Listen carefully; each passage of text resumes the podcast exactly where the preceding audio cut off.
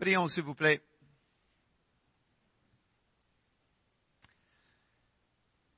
Saint-Esprit de Dieu, égal avec le Père et le Fils, je t'invite ce matin à faire ton œuvre dans cette salle. Envoyé par Jésus pour nous guider, nous éclairer et nous enseigner dans toute la vérité, viens parler à nos cœurs. Je prie que toute distraction, toute préoccupation soit éloignée de cette place, de nos cœurs, de nos esprits, et que toi, Saint-Esprit, tu puisses parler à nos cœurs pour faire ton œuvre à la gloire de Jésus et pour la croissance de son Église ici au Québec. Je te prie. Amen.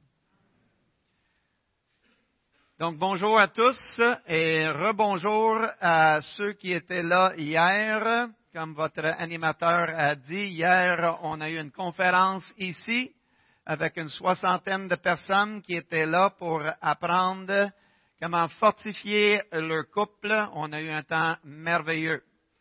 Et ce matin, on pourrait poser la question légitimement, est-ce que la prédication de ce matin est une continuation de la conférence de hier? Et la réponse à cette question est oui, puis non. Oui, dans le sens que le pardon est un élément absolument crucial et fondamental au sein de chaque mariage, comme on a dit hier, et dans ce sens-là, oui, c'est une continuation de hier. Mais non, parce que le pardon est nécessaire dans toute relation interpersonnelle que nous avons. Et donc, ce n'était pas nécessaire d'être présent hier pour bénéficier pleinement de la prédication de ce matin. Je vais débuter euh, cette, cette prédication intitulée Si vous pardonnez. Si vous pardonnez avec une euh, petite question. Si je vous demandais quel est l'élément, quel est l'aspect de la vie chrétienne que vous avez le plus de difficultés à maîtriser? J'étais pasteur et aumônier assez longtemps pour savoir qu'on aura différentes réponses à cette question ce matin. Certaines diraient c'est de trouver la discipline d'être dans la parole chaque matin. Je suis un gars occupé, je cours partout et j'ai de la misère avec ça. D'autres diraient, mais moi c'est la prière. J'entends parler des, grands hommes et femmes de Dieu qui passent deux heures par jour dans la prière. Moi j'ai de la misère à trouver cinq minutes. D'autres diraient, c'est l'évangélisation. J'aime Jésus de tout mon cœur, mais quand vient le temps de m'afficher et prendre position, je suis un petit peu euh, gêné. D'autres diraient c'est euh, la dîme, hein? Oui, euh, je loue le Seigneur, mais quand les sacs passent, mes bras se transforment en crocodile. Oui, exactement. Oui. Mais si on était honnête avec nous-mêmes, il y en a beaucoup parmi nous qui diraient de pardonner. De pardonner.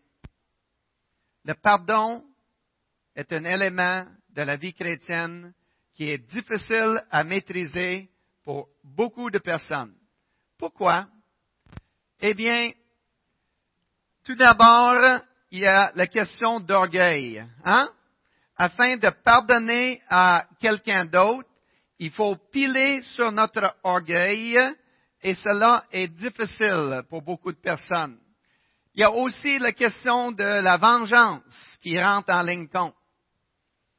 Dans le coin de notre cœur qui est encore, qui a encore une nature pécheresse, on veut que l'autre souffre et paie pour ce qu'ils ont fait. Vous dites, oh, pas moi, pas vous. Eh bien, moi, en tout cas.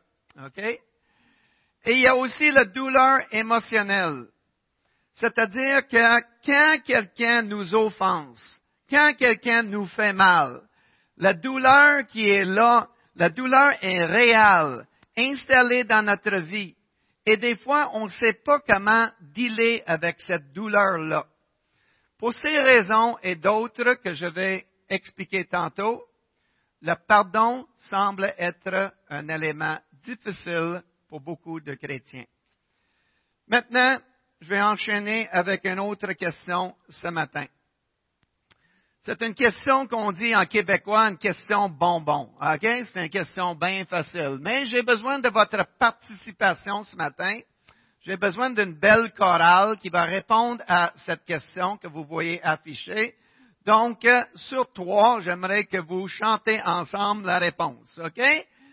Est-ce que Dieu nous pardonne? Un, deux, trois. Bien sûr que oui, bien sûr.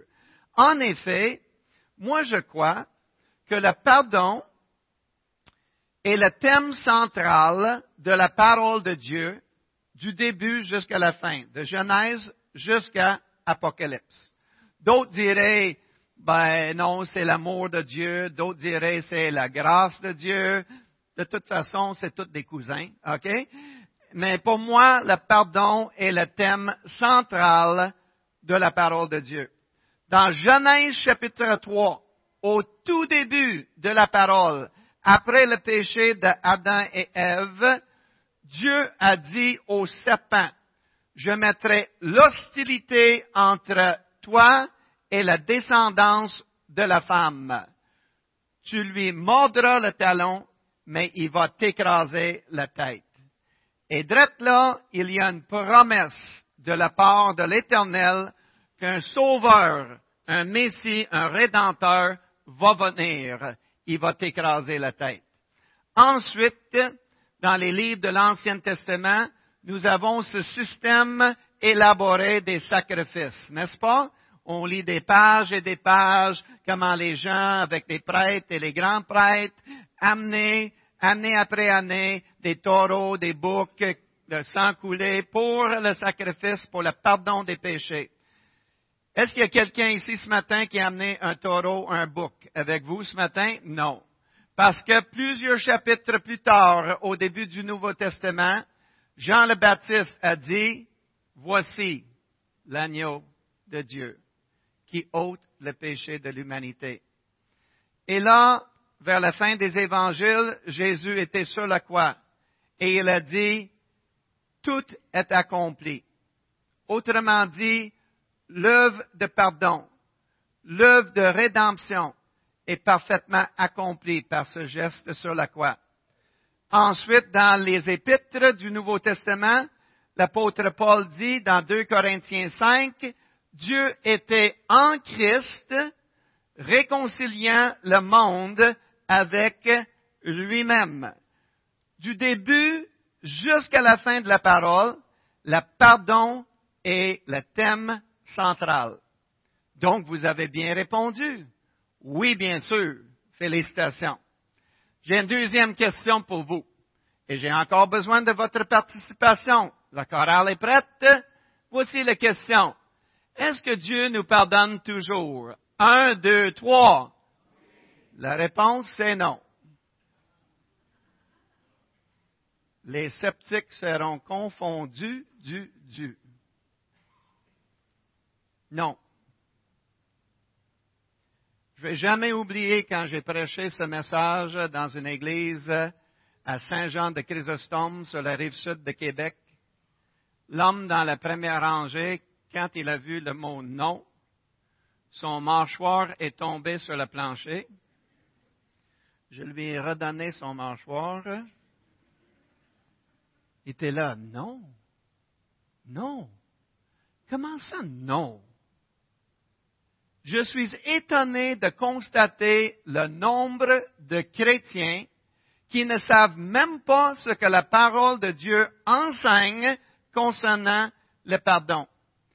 On va le regarder ensemble ce matin. J'aimerais que vous tourniez avec moi dans vos Bibles à Matthieu chapitre 6. Je devrais entendre présentement les pages tournées. J'entends quelques-unes, mais de plus en plus, on n'amène même pas notre Bible à l'église. Amenez votre Bible, votre épée avec vous à l'église dimanche matin. On ne peut pas se fier au PowerPoint il peut y avoir une erreur là-dedans. On peut avoir une panne d'électricité, notre cher Hydro-Québec, hein? Et là, tout le monde va être paralysé. Il y a quelques mois, on était dans une église, il y avait une panne d'électricité, on dirait que la vie est terminée. Non, on a notre Bible avec nous et c'est important que vous regardez vous-même le passage. Donc, je vous place dans le contexte.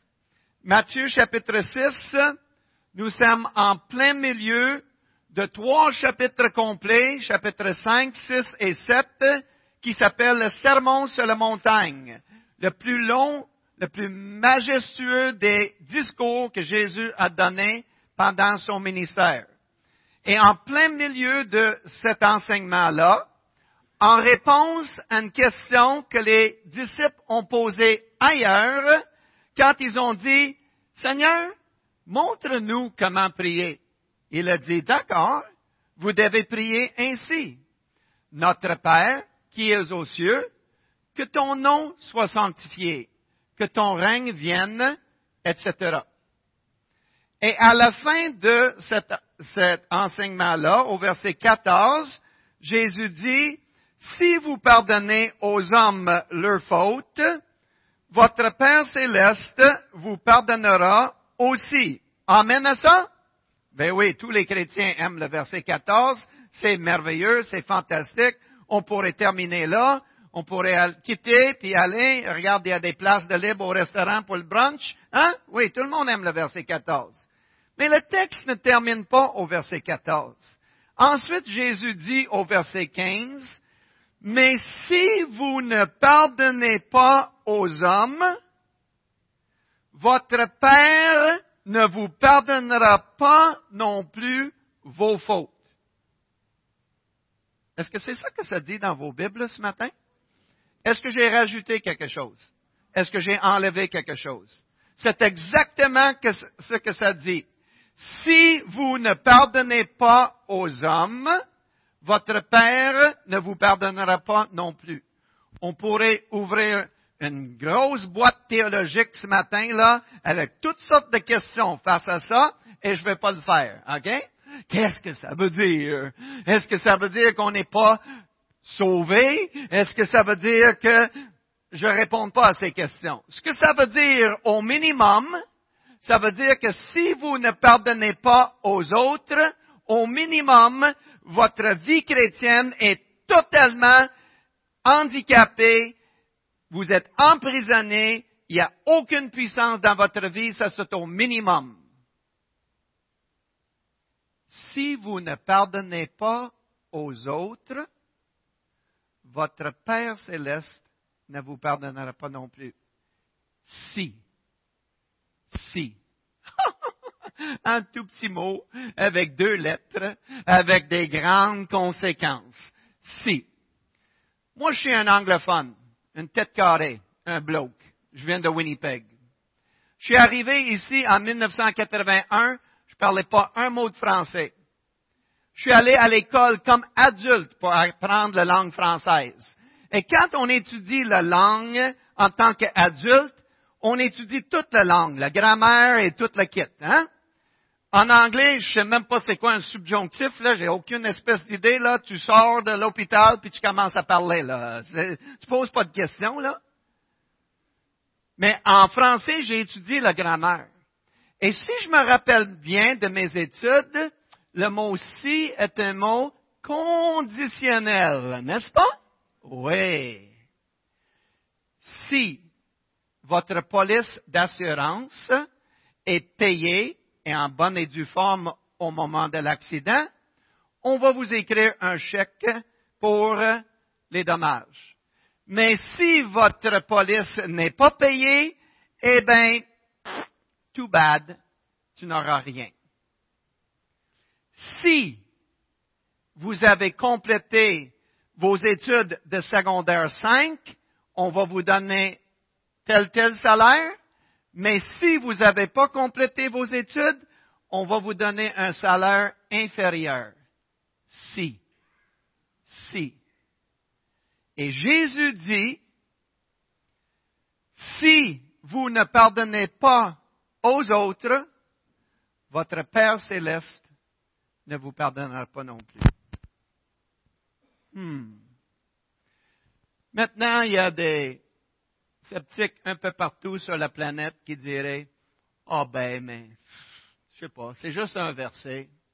Fait que, peut-être le jour que Jésus a donné le sermon sur la montagne, il n'y avait pas de haut-parleur là-bas, peut-être le vent soufflait, puis Matthieu, il a mal entendu, puis non, non, non, non, non, non, c'est pas juste un verset. On va rapidement faire un survol du Nouveau Testament, de voir ce que la Bible enseigne au sujet du pardon. Tournez avec moi à Marc chapitre 11. Donc, c'est le livre suivant.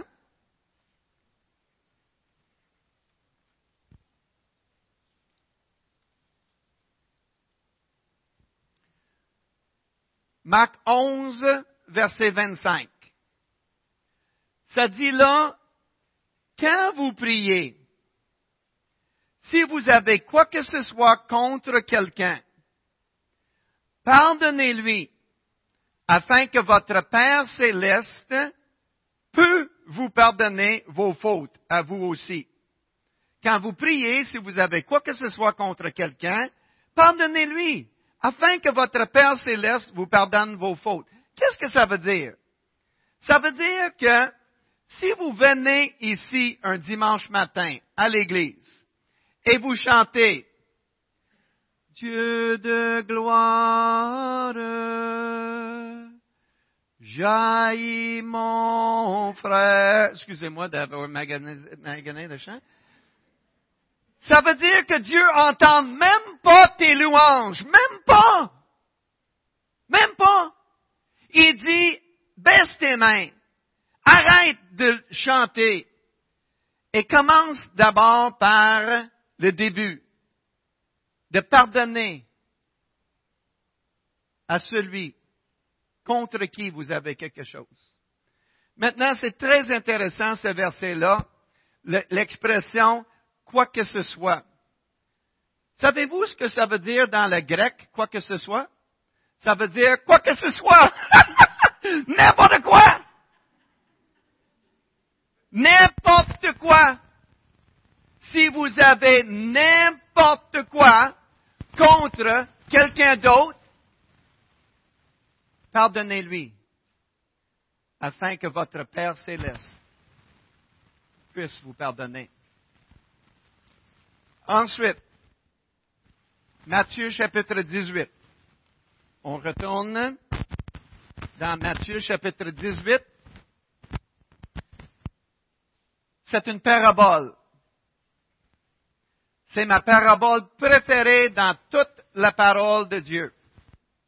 Il y en a qui disent qu'on n'est pas supposé d'avoir des passages préférés dans la parole de Dieu. Ah non? Mais moi, j'en ai pas en Lévitique. En tout cas, là, euh, c'est ma parabole préférée dans toute la parole de Dieu.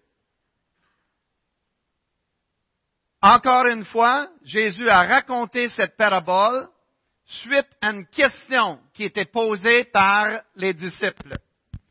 On n'a pas le temps de lire toute la parabole ce matin, 15 versets, mais je vais vous l'expliquer en québécois en 2016. Mais voici la question qui était posée par Pierre et qui a amené vers l'enseignement de cette parabole. C'est intéressant que c'est Pierre qui parle, quand on voit les Écritures, c'est toujours Pierre qui parle, hein? Oui. Savez-vous comment je décris la vie de Pierre? Pierre, n'ayant rien à dire, a dit. Exactement. Il parlait tout le temps. Mais avant d'être trop dur avec Pierre ce matin, réalisons ensemble que Pierre était simplement la porte-parole pour les autres disciples. Hein? Ils marchaient ensemble en chemin, puis si tout le monde discutait puis argumentait, ben non, c'est moi le plus grand. Mais non, mais non, c'est moi. C'est moi qui vais être assis à droite de... Puis ils parlaient ensemble. Puis ensuite, mais il faut poser la question à Jésus. mais vas-y, Pierre. Oui, exactement. C'est Pierre qui était la porte-parole.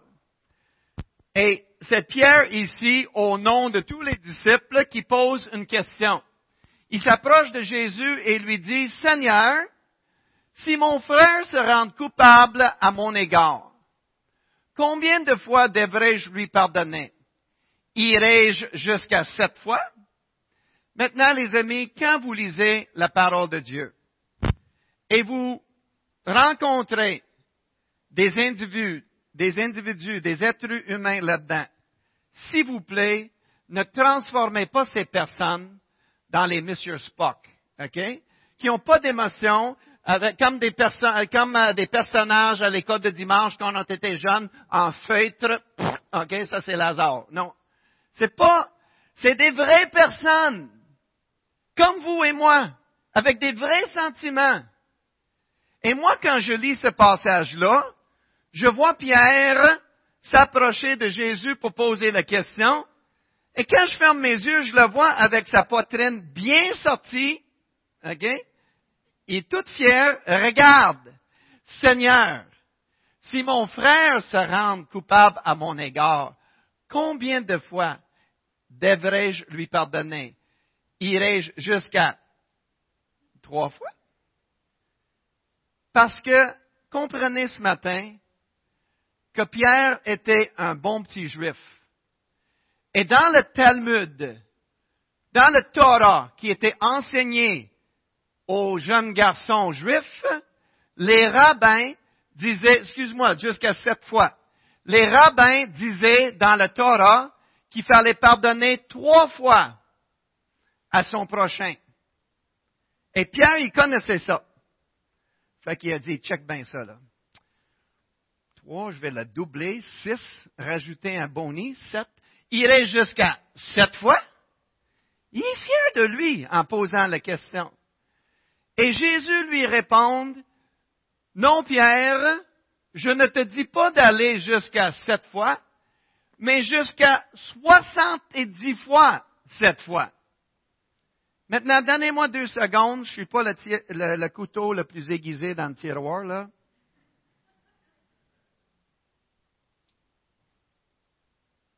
490. Pas pire, hein? 490. Jésus lui dit, Pierre, tu devrais pardonner 490 fois. Est-ce que Jésus voulait dire de pardonner 490 fois? Et ensuite, la 491e fois, pow, dans le kisser. Non! Jésus a mis le chiffre tellement haut qu'on ne peut plus compter.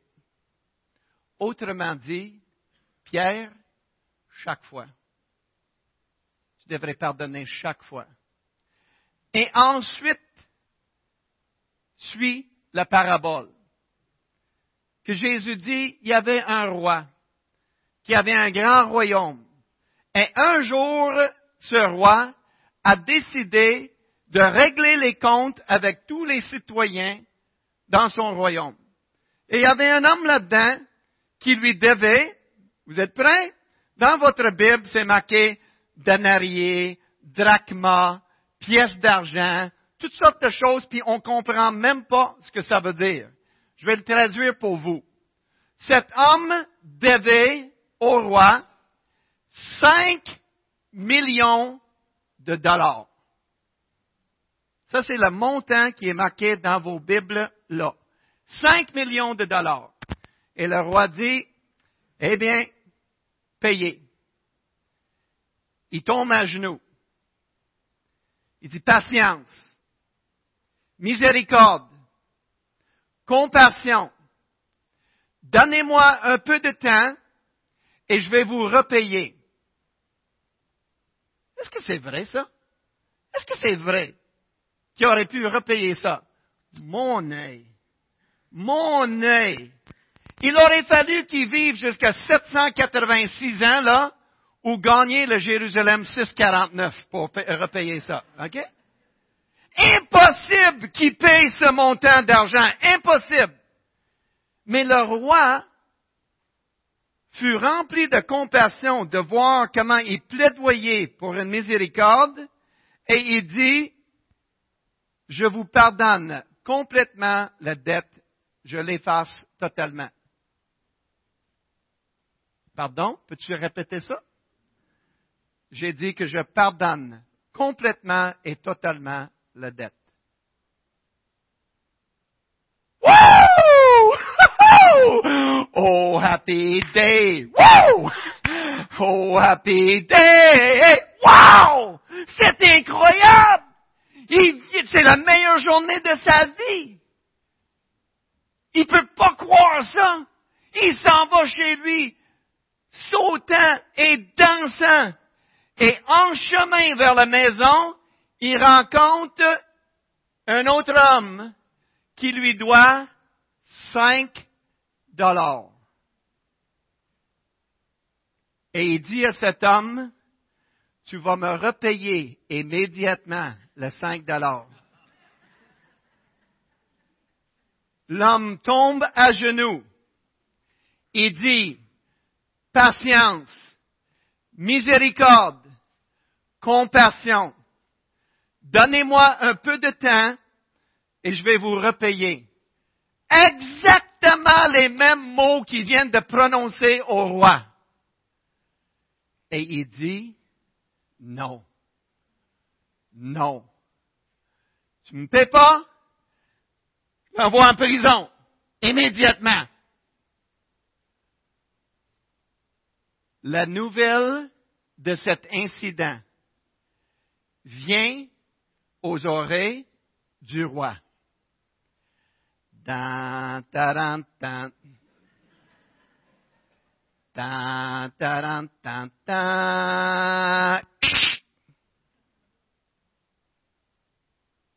Méchant! Méchant serviteur! Je t'ai pardonné une dette de 5 millions de dollars. Et tu ne peux pas trouver dans ton cœur de pardonner à un autre 5 dollars.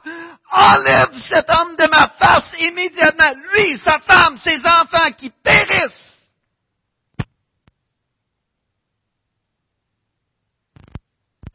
Et à la fin de cette parabole, au verset 35, Jésus dit, Voilà comment mon Père céleste vous traitera, vous aussi, si chacun de vous ne pardonne pas du fond du cœur à son frère. Savez-vous c'est quoi le problème, les amis? Le problème, c'est que dans notre tête, nous avons une dette de 5 dollars envers Dieu et les autres ont une dette de 5 millions envers nous. Et c'est exactement le contraire. Si on pourrait comprendre et saisir l'ampleur du pardon de Dieu à notre égard, on trouvera dans notre cœur de pardonner à notre prochain.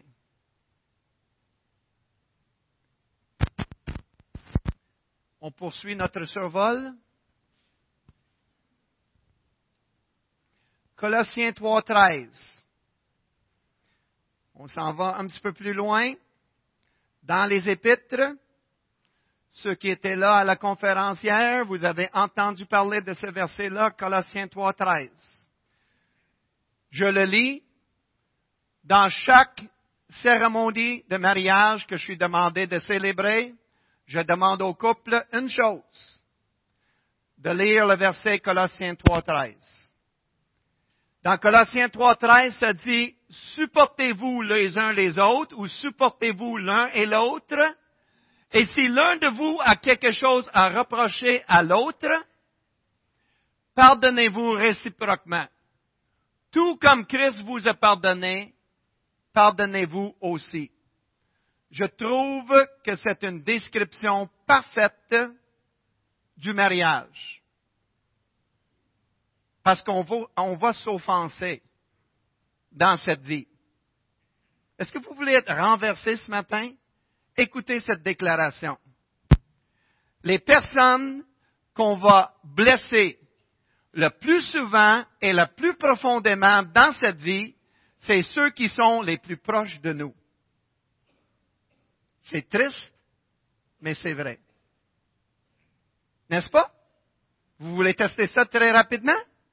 Est-ce qu'il y a quelqu'un ici ce matin qui est en chicane avec la madame qui vend des pantalons chez Walmart ou avec le petit kid qui vend le journal de Montréal au dépanneur? Personne. Parce que vous n'avez pas de relation avec ces personnes-là. Vous rentrez là, vous dites 32 de taille dans le journal de Montréal, ça finit là.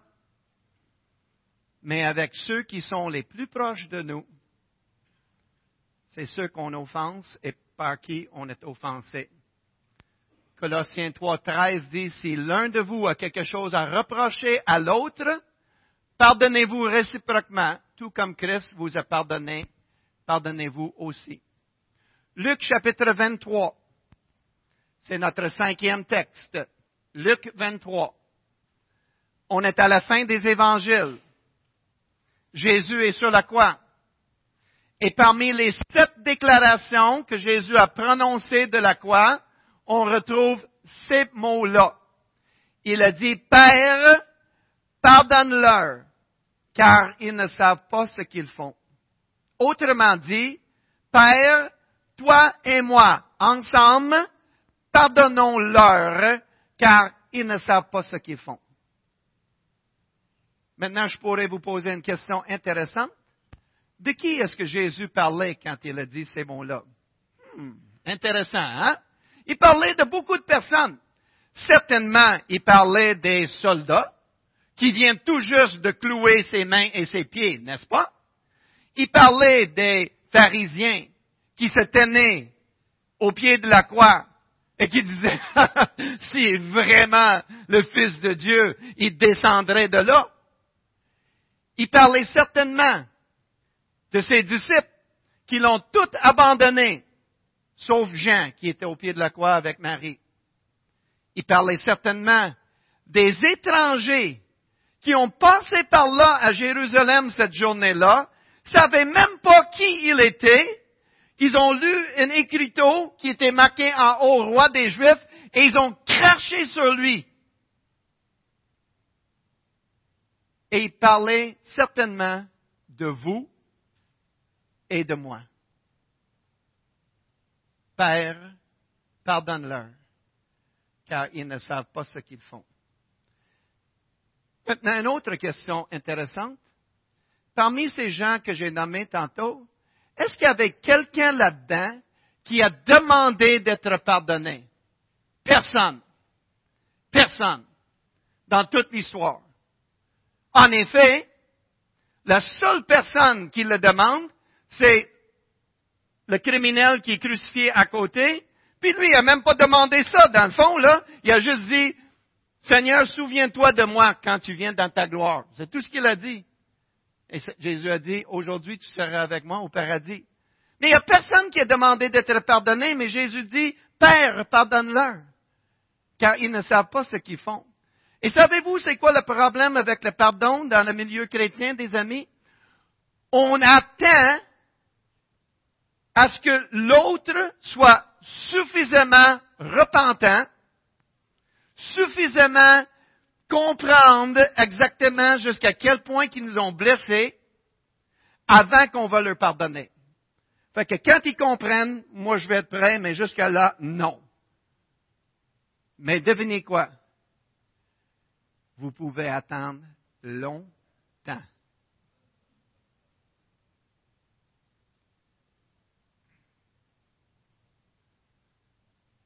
C'est bien possible que le conducteur au volant, qui est sous et qui tue ton enfant, et qui est en prison pour ça, qui s'en fiche de ça, totalement. Il n'est pas repentant. Et si tu lui pardonnes pas, savez-vous c'est qui qui est en prison? C'est toi c'est toi. Les amis, le pardon est pour nous. Le pardon est un geste égoïste. Le pardon nous libère. Ça nous libère de notre amertume, de notre haine, de notre prison. Le pardon est pour nous. Sixième et dernier texte ce matin, c'est dans Matthieu chapitre 6. on retourne là où on a commencé, dans Matthieu chapitre 6. C'est exactement où on a commencé ce matin, mais quelques versets plus haut. On va boucler la boucle. Matthieu 6, 12, Jésus dit, Pardonne-nous nos offenses comme nous pardonnons à ceux qui nous ont offensés. Savez-vous que ces paroles-là, je les ai prononcées littéralement des centaines avec un S, des centaines et des centaines de fois dans ma jeunesse à Winnipeg, où j'allais à l'église catholique six jours par semaine jusqu'à l'âge de 16 ans. En latin, en anglais, en allemand. Et je prononçais ces paroles-là sans jamais réaliser ce que je disais pantoute. Et là, j'arrive ici et j'étudie la langue française comme un adulte et je m'arrête. Pardonne-nous nos offenses comme nous pardonnons à ceux qui nous ont offensés. Et le mot comme, je pensais que ça voulait dire puisque, étant donné que, pardonne-nous, étant donné que nous pardonnons à d'autres. Et c'est pas ça que ça veut dire pantoute. Comme veut dire de la même manière que. Pardonne-nous nos offenses de la même manière que nous pardonnons à ceux qui nous ont offensés. Et au verset 14 et 15, Jésus dit, c'est exactement ce que je vais faire. Je vais vous pardonner de la même manière. Verset 14, si vous pardonnez, votre Père céleste vous pardonnera.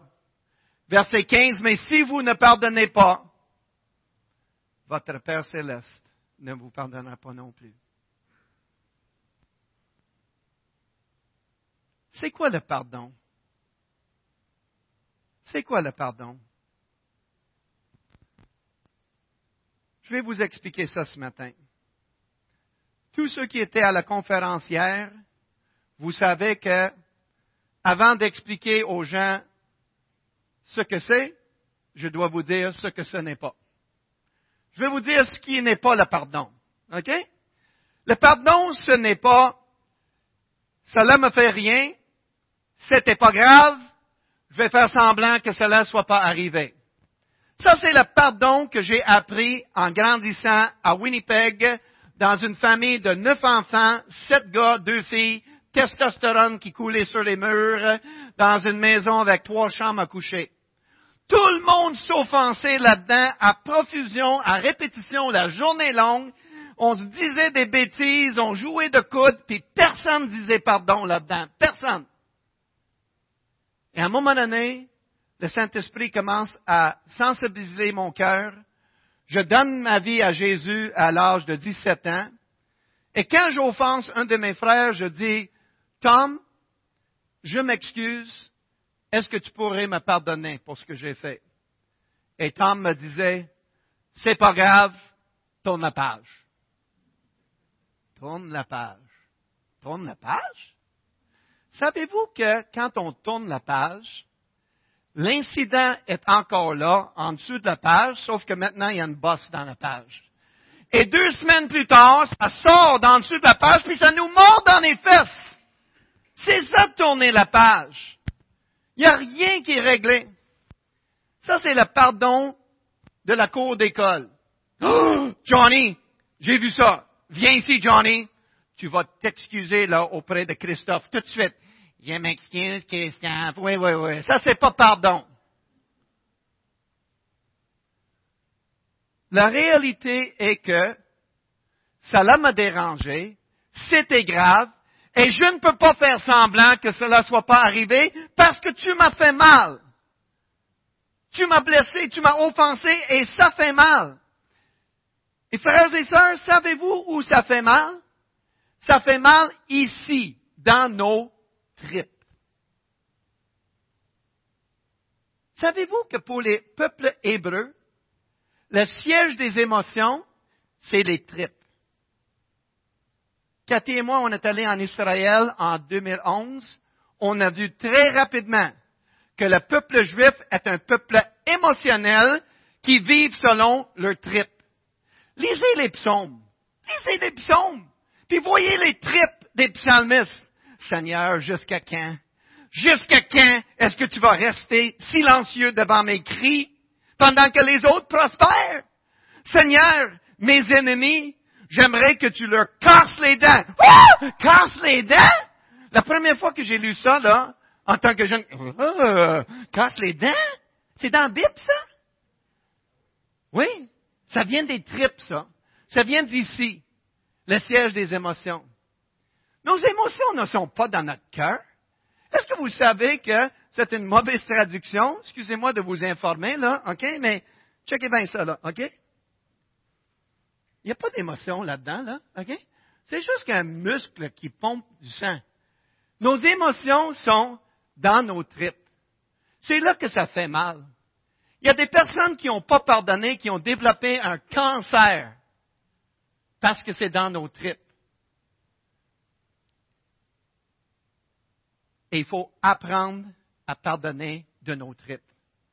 Parce que nous, les chrétiens évangéliques en Amérique du Nord, nous sommes devenus des experts de pardonner intellectuellement, du coup en haut. Ben oui, je te pardonne. Oh, je l'ai Je pardonne. Oh, que ça me fait mal. Je te pardonne. Et tant et aussi longtemps qu'il y a une douleur, ce n'est pas pardonné. En passant, je vous informe qu'à Saint-Valentin, on s'est trompé. On ne devrait pas s'envoyer des cœurs, on devrait s'envoyer des intestins, là, parce que c'est ça.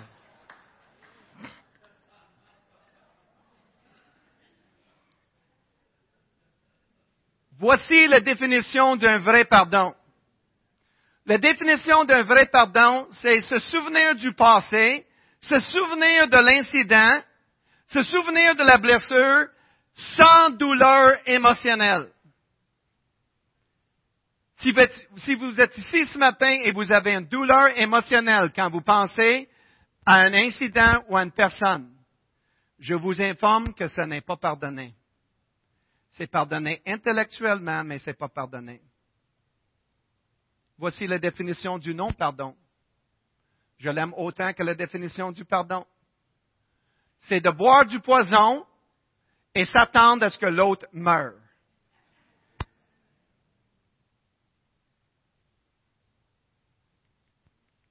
Se souvenir du passé sans douleur émotionnelle. Si les Kramer avaient fait les trajets de Terrebonne ce matin pour venir vous enseigner sur le pardon, déjà c'était un bon message, fantastique, et ça serait vrai dans n'importe quel contexte.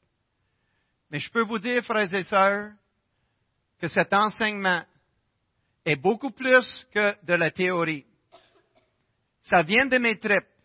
Et s'il y a quelqu'un dans cette pièce qui sait c'est quoi pardonner, et c'est quoi pas pardonner?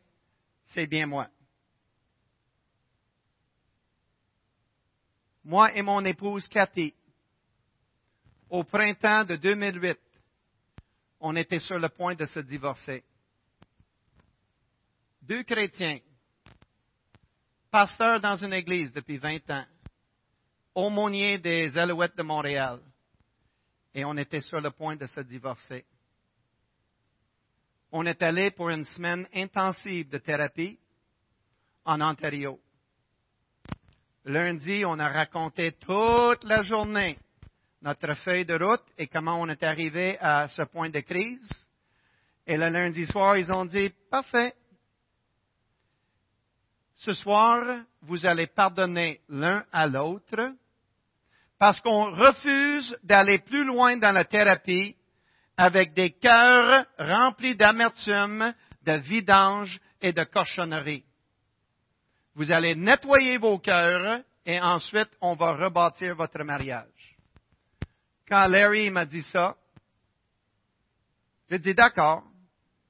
J'ai pris la feuille qui a expliqué le processus du pardon. Puis ensuite, j'ai dit, mais Larry, dans le fond, je pense pas que j'ai grande chose à pardonner à Cathy. Tu comprends pas, Larry? Regarde. Moi, je suis un pasteur, OK? Je suis un pasteur dans une assemblée des frères, pas dans une église baptiste comme toi, OK? Nous autres, on prend le repas du Seigneur à tous les dimanches, pas une fois par mois comme vous autres, là? Et c'est moi qui préside souvent à cette cérémonie-là, puis j'explique aux gens l'importance du pardon. Larry, je sais c'est quoi le pardon, là, puis a dit, Jerry, tais-toi. Tais-toi. Enlève ton chapeau de pasteur, puis regarde dans ton cœur, puis voir s'il y a quelque chose. Il a dit, Jerry, il n'y a rien dans ton cœur? Mais pourquoi vous êtes ici d'abord? Pourquoi vous êtes sur le point de vous divorcer? Pourquoi hier tu voulais quitter l'île, mais tu ne sais pas nager, puis tu ne peux pas quitter l'île? Pourquoi tu as cogné la porte quand Cathy a parlé hier? Pourquoi tu n'as pas mangé avec nous? Pourquoi tu ne regardes pas Cathy, tu ne touches pas sa main? Jerry, pourquoi tu n'as pas dormi? Hier soir. Je t'ai entendu marcher sur le plancher à 4 heures du matin. Jerry, regarde dans ton cœur, puis voir s'il n'y a pas quelque chose qui n'est pas pardonné. Je suis capable de faire ça, Larry. Je m'installe dans notre chambre à 7 heures le soir. Je prie. Saint-Esprit de Dieu, sonde-moi. Sonde-moi, ô Dieu, et connais mon cœur Éprouve-moi et connais mes pensées. Ensuite, j'ai écrit, Cher Cathy, voici ce que j'ai contre toi présentement et comment tu m'as fait mal. Et j'ai écrit 15 pages de cochonnerie, de vidange, de cancer qui étaient dans mon cœur. Plusieurs de ces incidents-là qui dataient depuis nos fréquentations avant notre mariage. Et je veux que vous sachiez que Cathy a écrit autant de pages à mon égard.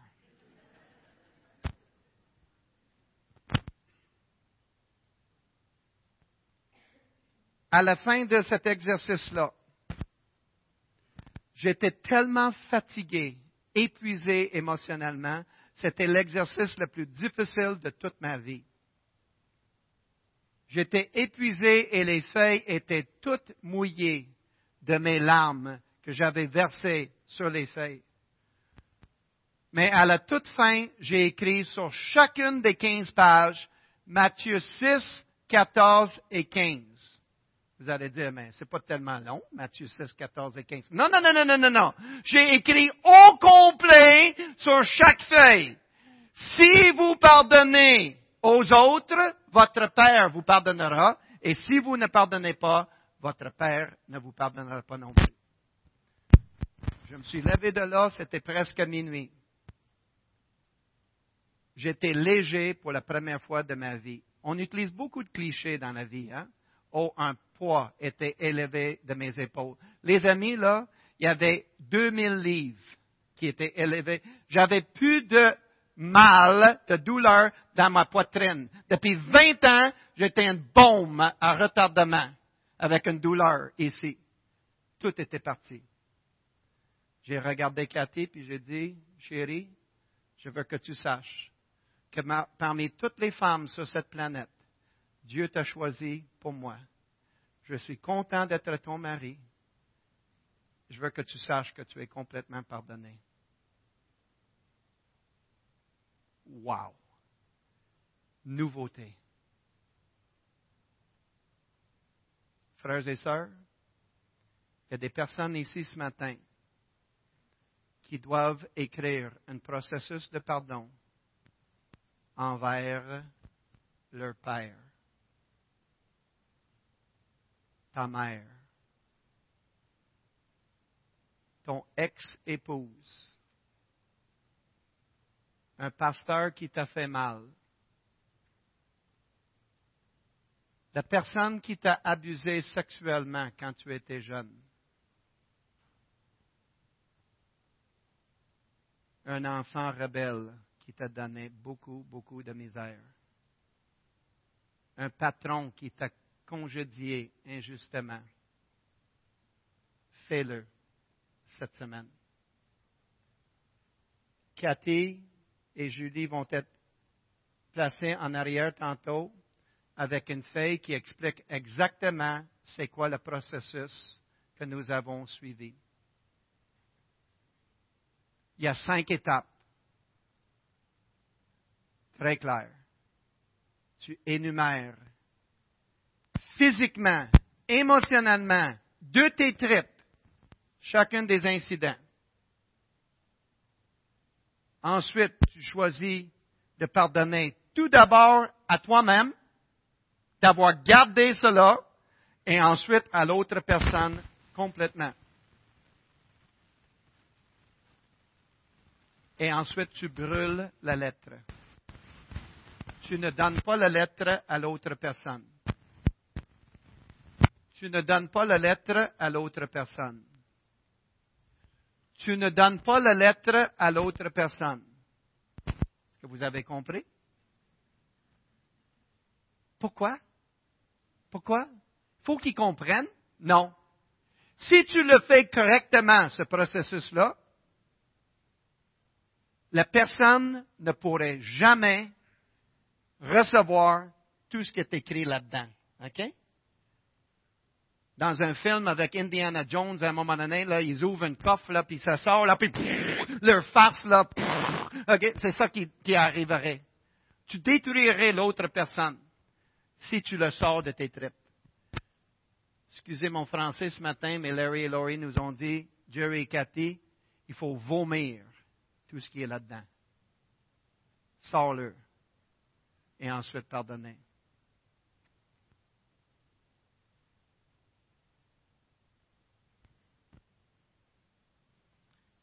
Le pardon nous coûte quelque chose. Je vais le dire très rapidement. Je dois me renoncer à quelque chose pour pardonner à quelqu'un. Je dois me renoncer à l'attente et à l'espoir que la personne comprendra un jour à quel point elle t'a vraiment blessé. C'est pas important. On doit renoncer à l'espoir que la personne qui t'a offensé aura à payer un jour pour ton offense. La vengeance appartient au Seigneur. C'est pas important. Avant de terminer, je dois vous dire ceci. Il y a une grande différence entre le pardon et la réconciliation.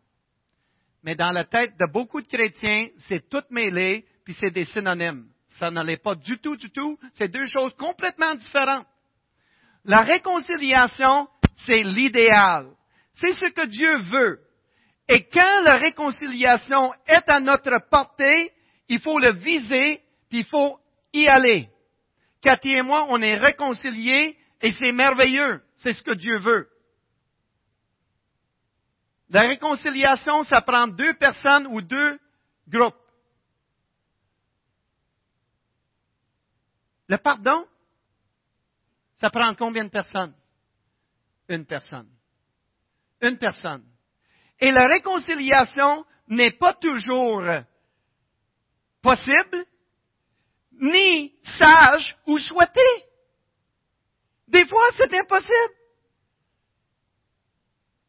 La jeune fille qui était abusée sexuellement doit pardonner à la personne qui lui a fait ça, mais elle ne doit pas être réconciliée avec cette personne-là.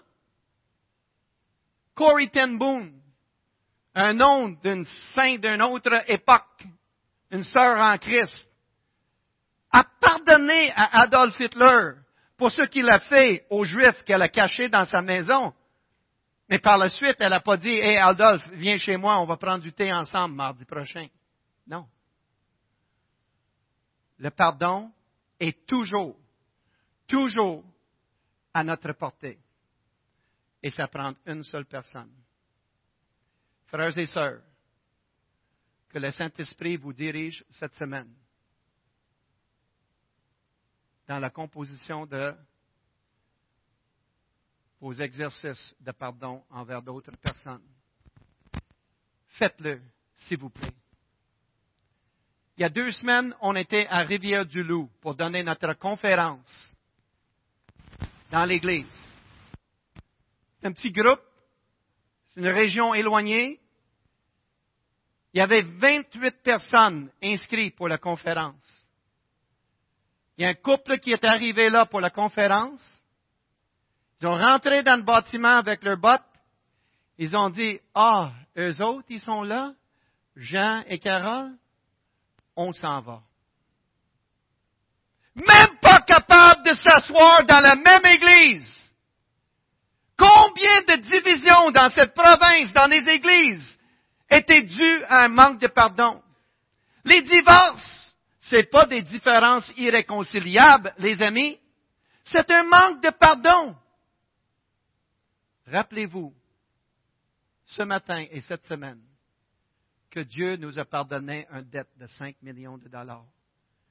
Puis pardonnons à nos frères et nos sœurs qui nous doivent 5 dollars. Prions, s'il vous plaît, l'équipe de louange.